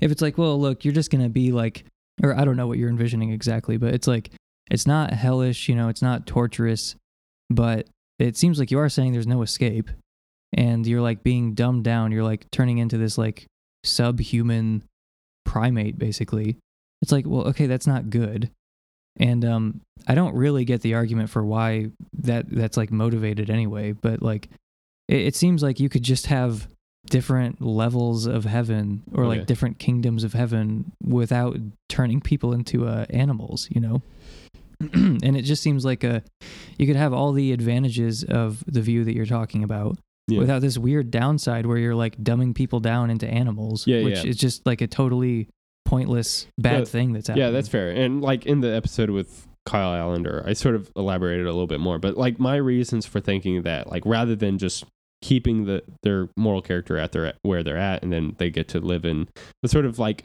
minimal happiness of some sort, is that like I think that God would like try to restrain sin. And so if somebody's like moral character is like disposed to do the bad thing when they're given the opportunity to do so, that's going to be kind of bad. And so it would be uh, better why, to why can't you just put them in circumstances where they can't do the bad thing Yeah, rather th- than just take away their like ability yeah. like there are, there are different ways if you're saying like well look i want to take away their ability to do bad things one way of doing that is turning them into like a very very dumbed down animal yeah. another way is just kind of like not letting them in the circumstances right, yeah. so like you could just sort of if someone is like, I cannot stop being a pedophile and I don't want to stop being a pedophile, yeah. and then it's like, Okay, we're locking okay. you up. it's like, yeah, well then you're just not going to be around kids anymore. yeah, yeah, Why? I mean, okay, so you have successfully stopped them yeah, from like hurting kids and from doing this evil thing that they refuse to stop doing. yeah, And it's like, okay, even in this very like um fatalist kind of like pessimistic world where you can just never reform anyone to be anything better than what they are right now, which I don't agree with, but like right, right. especially in like the fullness and eternity of time and like the resources that God has, but it's like, okay, let just grant that like they're just going to freely choose to do this bad thing and they will just never stop. Yeah, It's like, okay, you could dumb them down in the way you're saying, or you could just you could there are other things you could change so they can't do this Right, right. anymore, you know? yeah. And it- if you could if you're going to talk about forcibly uh basically lobotomizing them, maybe you could just forcibly remove their pedophilic desires. sure, That seems less bad to me. It's like just Yeah, yeah. forcibly remove their sinful desire. It's like and if you even make the case like, well that's bad. It's like, okay, but it's less bad than lobotomizing them, which is Yeah, what yeah. you're suggesting. Yeah, no, and, and like I, I guess the reason to think that a full lobotomy lobotomy is required is because the idea that like a rejection of moral reformation isn't just like oh I have this one problem that I need to get rid of. It's like no, I have no interest in actually like becoming a better person at all, and so that is kind of like the entirety of who you are, and so. Yeah, in thinking about which is really a better situation, a pedophile who's not who wants to like rape kids but is not given any opportunity to do so versus a non-rational creature that has no pedophilic tendencies but is able to like live out a happy life it almost seems like the pedophile the that isn't able to rape kids is Well, like less happy in some respect Aren't aren't you talk? I mean, when you're talking about like dumbing people down, yeah it sounds like you're not saying you're really removing their desires or changing any other aspect of their nature. Like, if you Hmm. turn them into chimps, they'd just be violent chimps now. true And it's like, oh, well, that's better because they're not moral agents anymore. uh-huh. And like, so I guess it, they're doing the same thing, but they're no longer responsible. yeah, so yeah. like, it's technically better. And I'm like, I, I, I mean, sure, but like, if you are talking about removing their desires, then just leave them as humans and remove their desires. yeah That's the obvious answer. But like, if you're talking about like, well, I'm not going to change their nature other than this one aspect of their nature, which is okay to change for some reason. I'm just going to turn them into animals. It's like, again, like I want to say, if you can change that part of their Yeah, nature, yeah. if that's permissible, then why not change the other part? right yeah But I mean, okay, setting that aside, here's the thing: like, moral luck kind of enters into this at a certain point. We're not Germans in World War II, you know, so like we never really had the opportunity to be like, I reject Nazism or whatever. And the fact is, a lot of us are lucky that we never had Right. that chance because we would have been Nazis yeah yeah or we would have been good Germans. Like, just statistically, that is most people. You either would have been complicit or silent or Nazis. You would have been cruel and you might have even like enjoyed it. You Yeah. know, you might have been a Nazi and you might have been like, hell yeah, Nazism, hmm you know? so, in a sense, we are lucky to not find ourselves in all kinds of circumstances where we are the kind of person where if we were the, in that situation, we would do that. Yeah. And we're not in that situation and that's the only reason we don't do that. So like why wouldn't that apply to like this serial unrepentant pedophile where it's like don't you think it would be better if we just kind of kept them the way they are but just put them in circumstances where they don't have the opportunity to be evil in that way? Look just put them in a different circumstance and eventually this just won't be an issue. Okay. And then maybe he's reflect and like it just never comes up and enough time goes on that like you know there's just other things that happen and then maybe he'll be reflective for a moment and be like wow i guess it's like a good thing that i never find myself in this situation because i would do the bad thing or like there's a high chance that i would do the bad thing. Yeah. If I, and it's like we're all in that situation all the time because there, we're morally lucky in many many ways. Yeah, I guess like my reasons for thinking that is like is due to sort of like the consent of of the of the damned to where like if the damned has no desire to go through that sort of moral reformation of character whether or not it's permissible on God's part to nonetheless put them through those sorts of circumstances that will change them and change their perspective on these sorts of things. And yeah i can i, I guess i can kind of see both ways on, on that um well do you think they're consenting to have their rational faculties taken away i guess probably not but whether the like the removal of their rational faculties is I guess still in line with some of their intentions. So, so like if God provides them with the opportunity, like, look, you can either undergo a significant moral reformation or you can remain who you are. And then your point is that, like, well, if they want to remain who they are, and then God's sort of like depriving them of th- these features that they have, mm-hmm. did they consent to that? yeah, yeah. And so, Well, because it seems like a hang up for you, like a thing that you want to avoid, yeah, the thing that you view as very, very bad, is like God coming in and just being like, I'm changing this about your nature, poof. Like Yeah. I'm just twisting the dials and you don't you don't consent to it, you don't understand it, but I'm just coming in because I know what's best and there I'm pressing the button, now you're different. It seems like you really don't want that's like morally unacceptable as far as you're concerned, but like it seems like your view involves that. yeah, Yeah. yeah. And, and like any sort of non universalist case, we'll have to rely upon some sort of like, uh, in my opinion, some sort of view like this. This sort of like, oh, there's sort of ethical boundaries for God. That's why he doesn't make it so everyone wants to be in perfect union with him. And so, like, yeah, if somebody doesn't have that desire to be in perfect union with God, and then, yeah, what is God left to do basically with them? And yeah, we can probably like wrap up because it's been a good conversation, and I really appreciate, yeah, you being able to sort of like go over this with me. Um, and, and yeah, there's things that you've said here that I- I'll definitely want to like re-listen to and like think about further, and especially yeah, what you brought up about how like, well, if your God's like inhibiting their faculties, is that something that they consented to? And so like you'll still have this sort of like ethical quandary there. Yeah, yeah, and you can't have an absolute ban on God stepping in and being like changing your nature Mhm. and I'm just doing it. You know, it's Yeah. like, well, your your view of hell kind of involves that and like that seems to be one of your reasons for rejecting universalism is like God shouldn't do that or something. And I've tried to say like, well, he wouldn't have to, Right. but I'm saying like you're sort of setting that boundary there and it seems like you're crossing it with your view of hell.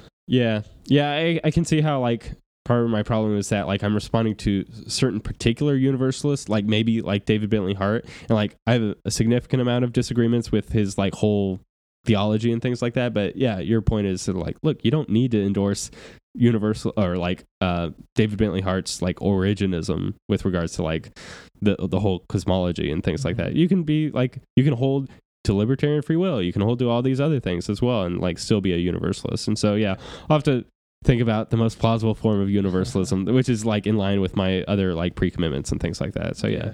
Yeah, yeah. Well, no, I've I've really enjoyed it. I'm glad we picked this topic. Yeah, yeah.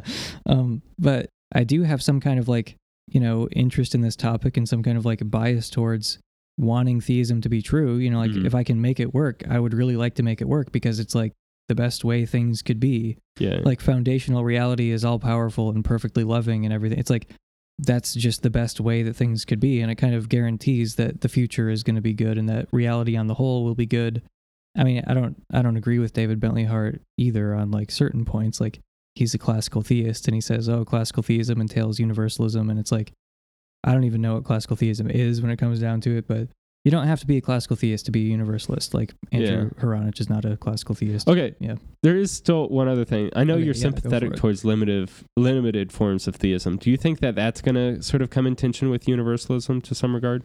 No, because I still think that God is like very powerful and very knowledgeable and very wise and like I, I mean I think the most likely constraints um, are kind of the ones that every Christian and theist like talks about, like you've been talking about, like Yeah. our moral limitations and stuff like that, and like what do you do with someone who's just totally unrepentant and that kind of thing. And I'm kind of like, yeah, I think that for a limited God, like as long as he's still very powerful and like very uh, knowledgeable and that sort of thing, you can still end up with like a pretty something pretty close to universalism, Sure. which is what um, some forms of limited Christianity buy into, like multiple kingdoms of heaven. Like God can't ensure that everybody ends up in like Right. the like the highest form of heaven or something. It's like, but his limitations there seem more to do with like our natures. You know, like, well, look, your nature is what it is, and your nature dictates what's good for you to some extent. Mhm. And you're going to end up in this kingdom of heaven and not that kingdom of heaven, ultimately because of your nature. Yeah. And uh, I mean, And it that wouldn't be still like is to me is like a form of universalism. right. And it wouldn't be like the morally implausible Calvinism because it's not like this limited God created them to have that particular nature. It's like Yeah. something that the universe or unguided nature sort of did that. It's Yeah. like, yeah, you just happen to be this sort of person. I just I think uh, even a limited God, if God is what He's said to be like traditionally, where it's like He's the creator of the universe. Mm. I mean, some of the things that are like in Scripture are like He knit us in our mother's womb and like knows the number of hairs on our head and that kind of thing. It's like just given the idea that God is like a creator and that He's like kind of involved in our creation in particular. Right.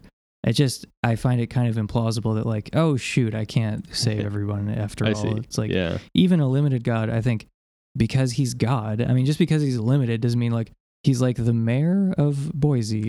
he's not like Yeah, he's yeah. not that limited. Right, he's right, not yeah. like a, you know, oh, he's as powerful as uh, the president of Sudan. It's like, like- yeah, yeah. I mean, no, he's still God. He's Right. just, it's just he can't like he doesn't have like a magic wand. Like he can't do anything that's logically possible or some like super Right. high maximal degree of like you know omnipotence like that he still qualifies as a god so I, Yeah. I just don't see it being like a major issue for universalism Yeah. No, th- that's a good point because like I bring this up because uh, thoughtful saint on Twitter, he's sort of like made this case that like, well, if you're you accept if you endorse a sort of omnipotent view of God, then like you should be a universalist. But like mm-hmm. I I endorse a limited view of God. That's why I'm not a universalist. But yeah, the point you make is so good. Like, look, if God is still the one making us and like in, like d- being our ultimate guardian and things like that, he might not be like all powerful, but still he would be powerful enough, like given the fact that we're the objects of his creation, to be able to, yeah, accept that full perfect end end to our life. Yeah. and it also just seems implausible that like again given other things in scripture at least like the image of like the shepherd leaving the 99 to go after the one Mm-hmm. it just seems implausible that at some point god is just going to give up on some of his children like where he's just like eh like i can totally see again if i'm just using the analogy of fatherhood it's like Mhm. well surely you would give your kids some space under many circumstances you'd be like look they don't want anything to do with me or the good or whatever and like i can imagine being like i just have to take a hands-off approach or like i just have to let them go like be like the prodigal son and just go live in sin for a while Mm. um because there's nothing i can say to them to like yeah. and it's like i can see um parents having to do that Yeah. and but i just i don't see parents like giving up on their kids you know well Good parents, yeah. yeah like i mean i think a perfectly loving parent is not going to like give up on their kid and they might take a hands-off approach so they might let them really hurt themselves and wander away and that kind of thing but like i don't think they're going to let anything really irreversible and excessive happen if it's in their power. Like this is another example from andrew where he's like even if you're talking about like an adult child Uh-huh. parents are going to like stop their child from like attempting suicide or something like that. Yeah, like yeah. if it's something really bad they don't care about your free will. Like they don't care about the fact that you're an adult with who's responsible for their own actions and everything. Like if it's bad enough they're going to try to stop you. Yeah. um so i mean i don't know. When i reflect on like the parenthood stuff and just certain things from scripture it's like even if god is limited i don't see at one point he's going to like give up on Mm-hmm. certain people yeah i mean i don't see why he wouldn't intervene in pretty dramatic ways if something really really bad was going to happen Right. um, so I feel like those are certain reasons to think like the limited God thesis is still compatible with universalism. Okay. Yeah. Yeah. No. Thanks. All right, nice talking to you, man. Yeah. Thanks, for coming on for the 85th time. Yeah. Probably the most frequent guest at this point.